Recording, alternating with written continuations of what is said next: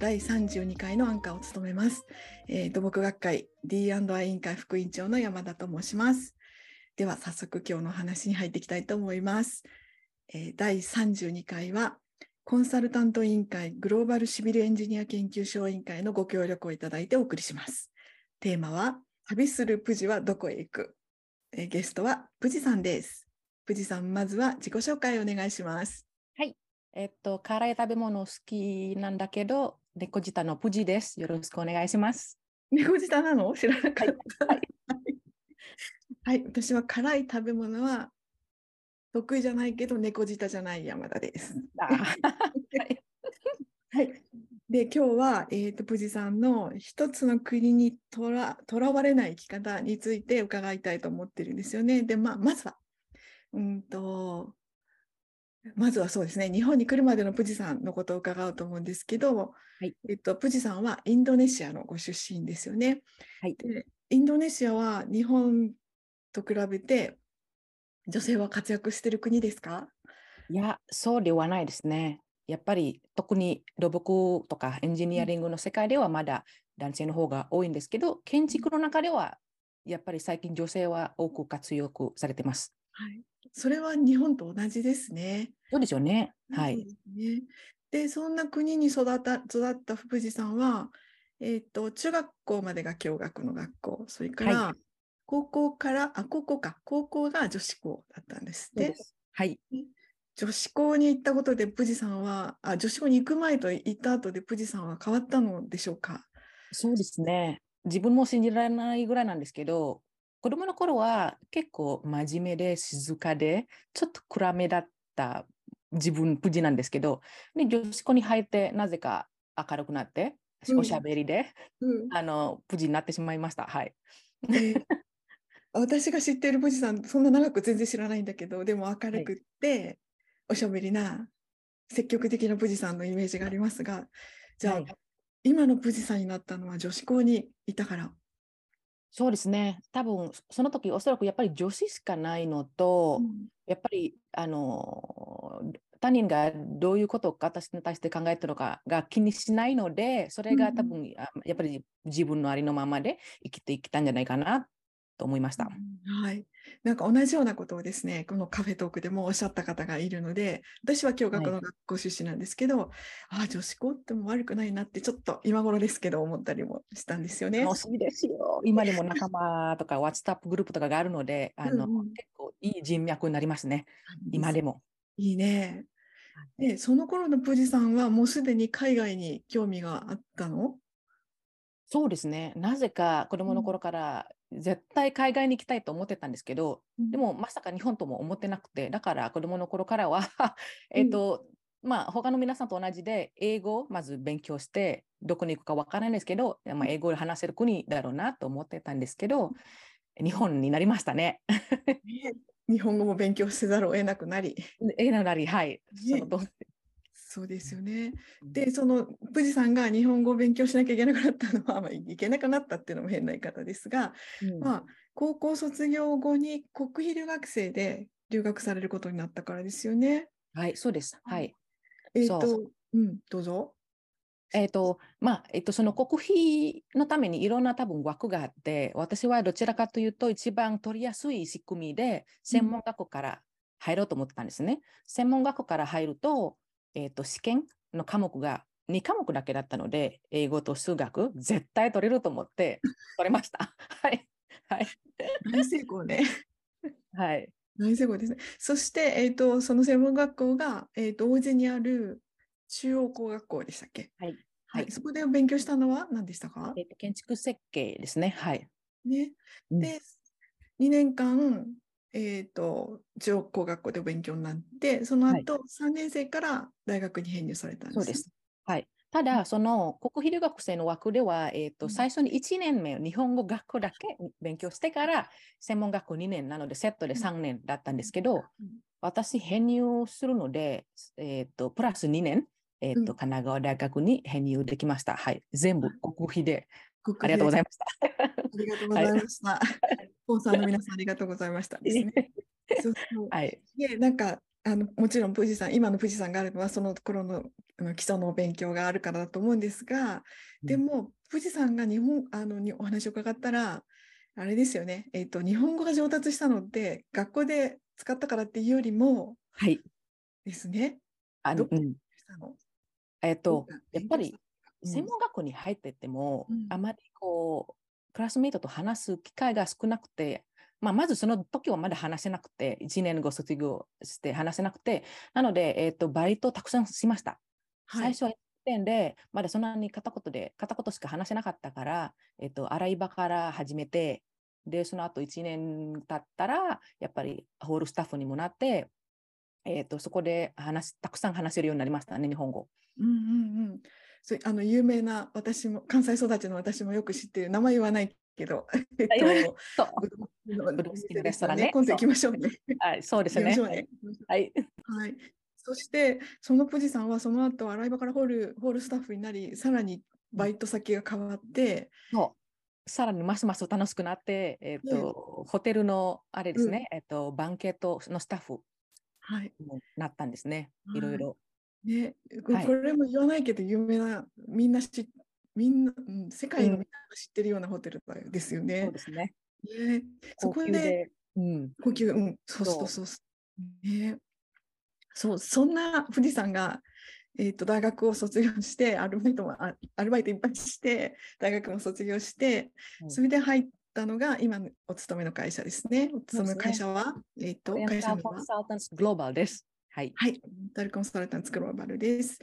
で、えっ、ー、と、プジさんは今、あ、なんあ今何年目だっけ？えっ、ー、と、まあ、あのー、2013年から入ったので、今は多分、えーと、9年、10年目に近いんですけど、うん、2年間休職したので、それを、そうですね。はい、そうです。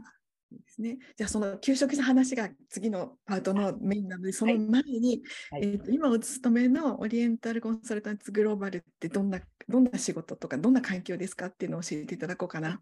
はい、私が入っている部署は建築開発部なんですけど、えー、っと32人の部員がいて、その中に、えー、3分の1ぐらいは女性です。部長も女性です。まあ、結構外国人もいますので、結構楽しいあの部署なんですけど、あの大体お仕事は、えーと、発展途上国にインフラ、えーと、うん、パブリックビルディングとか作る、えーと、お仕事をしてますので、出張が多いんです。はい。ですね。ほとんどの仕事が海外の仕事っておっしゃってましたっけ？そうですね、ほとんどです。はい。ね、はい。で、その富士山がさっきちらっと出たけど、2年間、えーと、休職しちゃった話をこれから聞か聞いちゃおうかなと思うんですけど、えっ、ー、と、なん何し何何のために休職したんでしたっけ？えっ、と、そうですね、ままずマスターを取りたいために休職したんですけど、うん。うん、そう、えっ、ー、と。なんでマスター取らなきゃと思ったの？そうですね、えっ、と、やっぱり、えっ、と、その時は多分5年、6年目になって、自分の専門性がないなと感じて、その時はバングラデシュにいたんですけど、えっ、と、演者間の授業で、えー、っと、オフィスマネージャーとして、えー、っと、働いてたので、これはやっぱり建築についてもまあやりたいんですけど、もう少し自分の専門性を持ってやりたいので、あのオランダにあの留学することにしました。オフィスマネージャーっていうのは、えーと、日本語で言うとなんか管理部門の仕事っていう感じですね。そう、仕事の中にもどちらかというとマネジメントですね。そうですね、管理部門。はい、えーと、プジさん自身は建築ご専門の技術者だけれども、バングラデシュのその仕事を 2,、えーと、2年ぐらいかな？そうですね。はい。間は、えーと、かむむしろ管理部門というか、そうか、管理部門、まさに管理部門で、うん、として働いてらしたんですね。そうですね。はい。そうだよね。やっぱり学部卒じゃダメなの？いや、あの、それでもいいんですけど、でももう少しやっぱりこれから自分もキャリアアップのために何をしたいのかよく聞かれるんですけど、会社でも。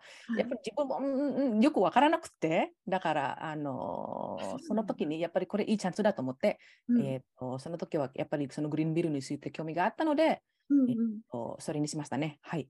そっかそっか、今ね、グリーンビルディングっておっしゃったけど、そこがプジさんのあのご興味の対象だったんですけど、はい、そのグリーンビルディングを研究したいから、オランダに。いや、まあ、それもあるんですけど、もちろん、えーとただその時に、えーと、オランダ、えーと、バングラデシュでも2つのプロジェクトをマネージしてて、えーと、2年ぐらいいたんですけど、えーと、まだまだそのプロジェクトは今でもあの続いてるんですけど、あこれずっとバングラにいると、やっぱり自分のキャリアにもなんどうなるのかなちょっと心配で、えーと、その時に、えーと、留学することにしたんですね。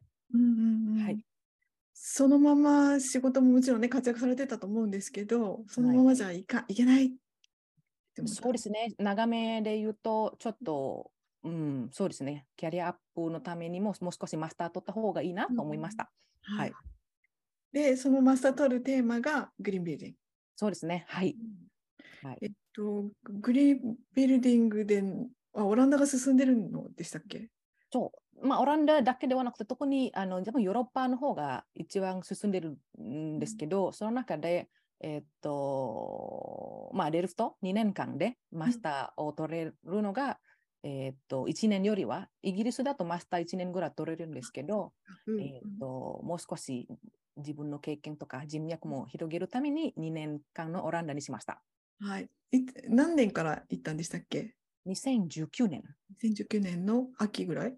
えっ、と、そうです。秋から、ね、そう、8月、9月。はい、はい。ですね。で、まあ、行ってみたら、オランダはどうでしたか？私も一度だけ行って、はい、なんか美味しかった記憶があるんだが、美味しかったし、面白かったし。あえ？多分絶対インドネシア料理のレストランじゃないんですかね。行きましたよ、インドネシアのレストラン。うん、すごい美味しかった。めちゃくちゃ親切にしてもらいましたけど。オランダ料理はどうかなと思ったオランダ料理はなんか、揚げたお芋あ、揚げた芋？お芋？なんか揚げた何かを食べた記憶があるな。あインドネシア料理はあの揚げ物がたくさんあるので、はい。そっかあ。オランダの揚げ物を食べた記憶があります。あなんだろうあの、あれか、えっ、ー、と、オリーブオイルかな？あの、パン。あ、そうそうそう。それ。そうだ、うん。でもね、美味しかったのはインドネシア料理でした。ですよね。いやいや、私もオランダ料理とかヨーロッパ料理、大体あまり美味しくないから、日本料理かインドネシア料理に行ってました。でもあのほらインドネシアのは昔の、うん、えオランダは昔インドネシアの宗主国そうそうだから実は今もちょっと話題に出ましたけど、うんうん、インドネシア料理店とかいっぱいありますよね。そうですやっぱり日本に比べても全然数が違って、うん、たくさんありましたので、うん、あのスーパーの中でも、えーと、できてるインドネシア料理が置いてあるんですよ。それぐらい普及されてます。そう。そうです、ね、はい。そでそれは行く前からそういうことをご存知だったんですか？あいや、知らなくて、全然知らなくて、だから来たら、うん、あれ？なんで天平があるんだろうと思って、普通にあのいろいろ、はい。だから、日本に比べたら、インドネシア料理はたくさんあって、たくさん作れるのでよかったなと思いました。うん、はい、あそっか、日本ではそうスーパーにはないね。限られてますよね。うん、そうですよね。別のスーパーに行かないと多分あんまりないですね。はい。ですね。で、でも、富士山はそこでスーパーで買い物してただけじゃなくって研究をされたんですけど、えっと、研究えっと、留学先はデルフト工科大学、もう超有名な大学ですけど、楽しかったですか？楽しかったです。楽しかったです。まあ、大変な時期もあったんですけど、あと、やっぱりコロナ直前で、えっと、急に、えっと、全部オンラインになって、たんですけど、だからオンラインになって、えーと、例えば、えーと、研究できない研究もちょっとあるあるんですけどね、シミュレーションとか実際に行かないといけない場所が使えなくなったとか、うん、でも実際としては、えーと、たの大大変楽しかったです、うん、さっき休職していらしたっておっしゃってたから、ももしかして自費、自分のお金でいらしてそうです。まあ、その2年間のバングラで貯めたお金で行ったので、まあ、そういうふうに考えれば、やっぱり2年間バングラにいた意味もあったなと思いました。ね、自分のお財布でお金であの、はい、自分の2年間の勉強する時間を確保されたわけですけどじゃあ行ってよかったかな？本当に行ってよかったです。行ってよかった。思いました。はい、嬉しい。なんか伺うと嬉しいな。ありがとうございます、ね。で、そこで研究されたのってどんなことだったか、ちょっと皆さんに、聞いてる皆さんに紹介しましょうか。はい。はい。えっ、ー、と、どんな研究しましたか？あえっ、ー、とですね、えっ、ー、と、私、自然換気、あの、うん、ベンティレーションの方ね、自然換気を、はいえー、と研究してたんですけど、えっ、と、名前は Earth, Wind and Fire。えっ、と、そう、そう、その 歌手じゃなくて、うん。あのエルと地球の暖かさを使う意味で、はい。あ自然環境を使う意味なので、はいえっと、fire は、えっと、えっと、ソラーチムニー、チムニー、うん。あと、ね太陽光の暖かさを使って、うんうん。えっと、使う、まはいあまさにその自然エネルギーを最大限使う。意味で研究してたんですけど、そのアイディアがオランダの気候でシミュレーション、あ実際に使ったことないので、えっと、私は東京のオフィスビルでシミュレーションをしてみました。うんうんうんうん東京の気候で。はい。はい、東京の気持ち。あの今ですね、聞いてらっしゃる方にちょっとだけ解説すると、今、あの藤さんがおっしゃったの、そのシステムの名前が Earth, Wind and Fire で、えっと、私より年配の方にとっては、今音楽がぐるぐる鳴ってるんじゃないかなと思うんですけど、えっと、合わせかつ地球とアース風と、それから温度ですね、 fire、そう chimney か。を使うっていうので、アスンデファイヤーっていう名前がついてるそうですね。で、はい。プジさんは東京のビルをテーマに研究されたということで、東京ではじゃあ使えるのか、 green building は、自然換気のビルディングはできそうですか？いやそうそうですね。えっと、はいでき、できるんですけど、やっぱりその、あのより寒いオランダの気候に比べたら、うん。えっと、暖か快適性はまだ少し、えっと、特にその湿度をまだ下げないといけないえっと、工夫は必要なんですけど、はいえっと、そのエネルギーのセービングするためには、あうんの可能性は高いです。可能性高い。例えば、あのお国のインドネシアに持って帰って、ではどうですか？使えそうですか？そうですね。やっぱりその気候によって、あの、高温度のギャップが必要なので、でだから、あの、寒い国の方が効率がいいんですよね。なるほどね。そうなんです。まあ、まださらなる研究が必要です。はい、さらなる研究が必要ですね。はいなんかお仕事でそういう、そのいろんな国で、今おっしゃった自然換気のシステムのテストができたりするといいですね。いいですよね、本当に。はい。ね楽しみですね。ぜじゃあはい。なんか今のこれから先の仕事にも、お仕事にもね、つながりそうな研究をされてきたと思うんですけど、まあ、これで、富士山の専門はこれだってさっき専門がないとおっしゃってたけど、バングラの時そう思ったっておっしゃってたけど、はいこれで専門性が決まったって感じですかね。そうですよね。おかげさまで。はい、決まりました。資格も取った。資格も取りましたね。はい。うん。はい。えななんだっけ？アメリカの資格でしたっけ？そう Lead AP BD+C という資格なんですけど、うん、はいこれがあるとなんかいいことがあるの？えっ、と、あたくさんあります。あの、実はそれ、 green building certification なんですけど、日本で言うと、その CASBEE はい。があって、同じような仕組みなんですけど、国によって何を大切されているのかの、えーうん要素が違ってきます。で、私が取っているのがアメリカ、まあ、世界の中で一番使われている green building certification なので、まあ、これから、えっ、と、あの、環境のためのあのビルとか設計したい場合は、まあ、私にお声をかけてください。はい。営業活動しちゃったよ。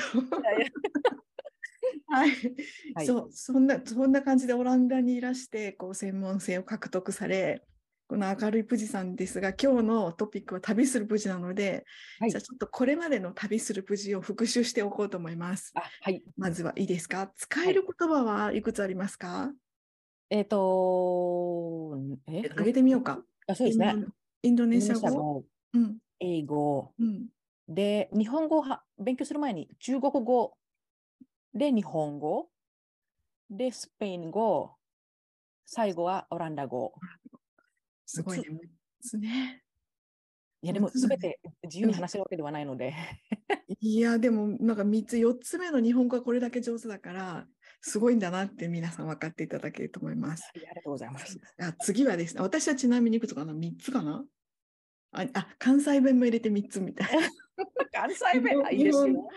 東京弁に、えー、と関西弁、英語3つでした。はい。じゃあ、プジ、旅するプジ、これまでの旅するプジ2つ目は、旅した国の数は？あ、えっ、と、この前初めて数えたら25カ国。はい。すごいですね。私もさっき数えちゃった11でした。半分私の倍だ。そうですか。ええすごいなぁ。いや、やっぱり、いすごいうん。や、その25感覚全くわからないので、たくさんかどうか全然、あ、たくさんだと思います。言ってる方ですね。ありがとうございまはい、す。出る方です。じゃあ、ね、次はね、1ヶ月以上住んだことのある国のあ数。まあ、日本は、まず日本ですね。で、えっ、と、オランダ、この前。で、1ヶ月以上だと、まあ、えっ、と、パラオ、フィリピン、タイ、えっ、と、まあ、バングラデシュですね。はい。えっ、と、それぐらいかな、とりあえず。でも6つ結構あるね。しか言ってないので、まあ、うん1ヶ月は達成してません。はい。たくさんあるね。い私は2つだったので、日本とアメリカだけだったので、あ、すごいなって思って、やっぱり富士山旅してますね。いや、でもやっぱりそういう意味では、今の会社がいいんですよ。旅す、うん旅する人が好きだったら、今の会社。そあ、そっか。はいはい。そう、そして、美味しかった国を最後に一つだけ聞いたこと思うんですけど、美味しかった国。う。私はタイですね。辛いのが好きだからタイです。はい、猫舌だけど。こちらだけど、まあ、あのそうですね。置いてから食べます。タイは私も美味しいと思いました。辛かったけど。はい。あそれで、えー、とこじゃあ今度ねこれからの旅するプチはどうなるかっていうのを伺ってみようかなと思うんですよね。はいでこれからはうーんと専門のグリーンビルディングに絡んだお仕事を続けたい。ではい。ですね。そうするとどこ行きたい？そうですね。まあ、まず、そのグリーンビルはやっぱりその国、そのエリアに特化したその気候とか、あの状況とかも見ないといけないから、やっぱり行ったことない国に行ってみたいなと思って、うん。南米か、えーとうん。アフリカの方に行ってみたいなと思いました。はい南南米は寒いからあ寒いところもあるので、そう。やっぱり想像しかないんですよね。あったかいというイメージもあるんですけど、うんうん、南米ってチリとかアルゼンチンとかブラジルとかだと思うんですけど、そうですね。大きいところだと、はい。はい。でもグリーンビルディングだとさっきおっしゃったように寒いところの方がいいんだよね。今今はねね。あの私が研究したシステムはそうなんですけど、うんでもうん他の多分ね、けあの他の方法とかも多分いろいろあるので、はい、エリアに特化したうん。研究をできればいいなと思いましたね。ねはい、そうするとスペイン語も役に立つね。そうですね。活躍もできればいいな。まあ、活躍するほどまだ話せないんですけど。ね。あとあれか南アフリカも あ。オランダ語じゃない？あそうです。ちょっとありましたね。そう。そう。そうでしたねそうだね似てます。そう。はいあじゃあそうですね。行ってみたいですね。はい、今までの経験が生きます。かなんか活用できそうですね。活用できればもう最高ですね。最高ですね作りまし。ょう。はい。仕事作りますか？ね。でもサステナブル、まあ、もうちょっと広げてサステナブル建築とかサステナブル都市とかに行くと、はい。研究として進んでいるのはやっぱりヨーロッパなんですかね？アメリカ、あ北米？ヨーロッパ？ヨーロッパ？あのそうですね。あのうん。私がいそう。オオランダに行ってすすごい感じたのが、やっぱりうん。皆さんの考え方ももうまさに全然違って、そのうん。サステナビリティとかはもう、あのただプラスアルファじゃなくて、もうメインだというのが感じてるので、あの結構進んでます。はいはい、あそれはだからあのや、プラスアルファでやってもいいよっていうことじゃなくて、やらなければならないことな。なければならないぐらいのことになっているので、うんああ、これは考え方も全然違ったなと思いましたね。はい日本でも、まあ、ちょっとこのこ今回のあ、まあ、東日本大震災があったり今回のウクライナ危機で、えー、とエネルギーの価格がとても高くなってこれじゃいけないねって考えるようになってきたけどでもままだまだですよね。まあ、まだまだですね。はい、うんはいそう。ですよね。で例えばインドネシアとか、えー、とフィリピンとかかベトナムとか仕事されてますけど、うんあちらではサステナビリティとか、まああのえー、と建築にかおけるサステナビリティ、とかのにかんに対する考え方って進んできていますか？いやー、でも簡単に言うと、あの、うんショッピングモールにいたらもうガンガンこうエアコンが効いてて寒いぐらいのことが多分ほとんどなので、まあ、まだまだそこまで皆さん考えてないと思いますね。うんまあ、まあの優先順位がまだ違うかもしれないですね。やっぱりお金のある国だと、それ余裕があって、そこまで考えられるんですけど、うんね、我々まだ発展途上国はまだそこまでた たどり着いてないかもしれないので、うん一緒に頑張りましょうと。はい。そうね。じゃあこれからはまだあの長い道のりですけど一緒に歩歩みましょうって感じで Long way to go って感じですね。そうですね。その、何 ?2030 年ゼロに向けてはい。やりましょう、皆さん。はい。はいまあ、えゼロじゃないよね？国によって違うんだよね、目標はそうですね。でも日本はでも、日本か東京 ?2030 年にはゼロですよね。半分じゃなかったっけ？あ、半分ですか。あ、2050年にゼロですね。ああ、すみません。そうですね。はいそうですかねオ。ランダの大学では2030年にゼロなんですよ。すごい。そっだか。あそう。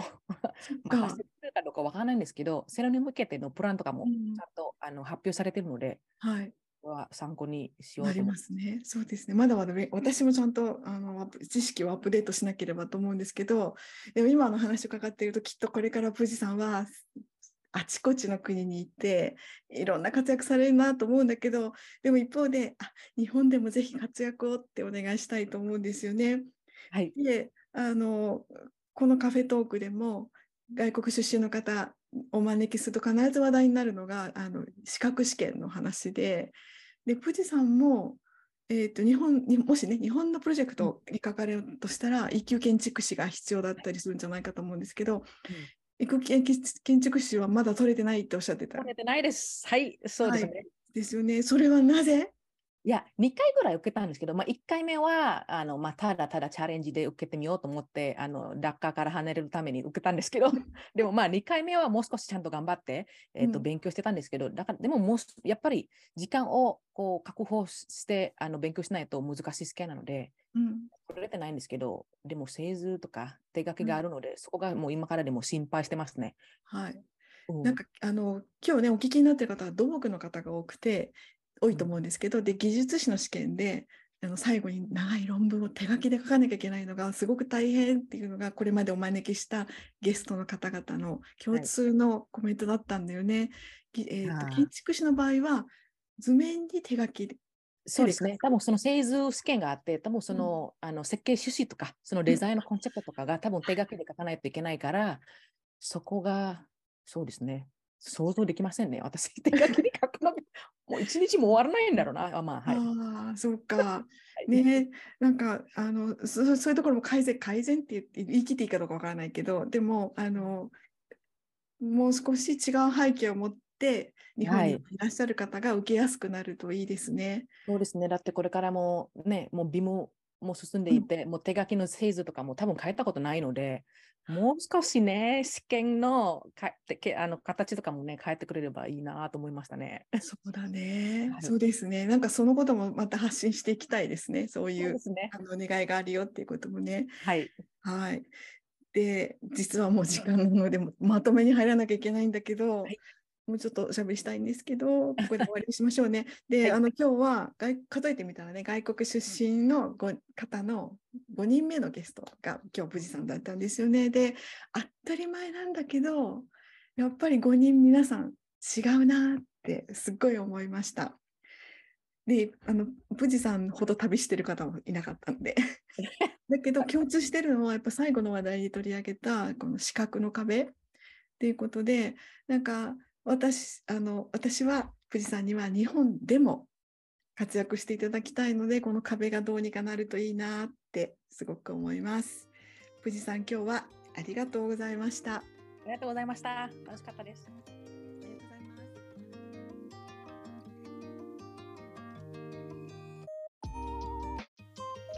います。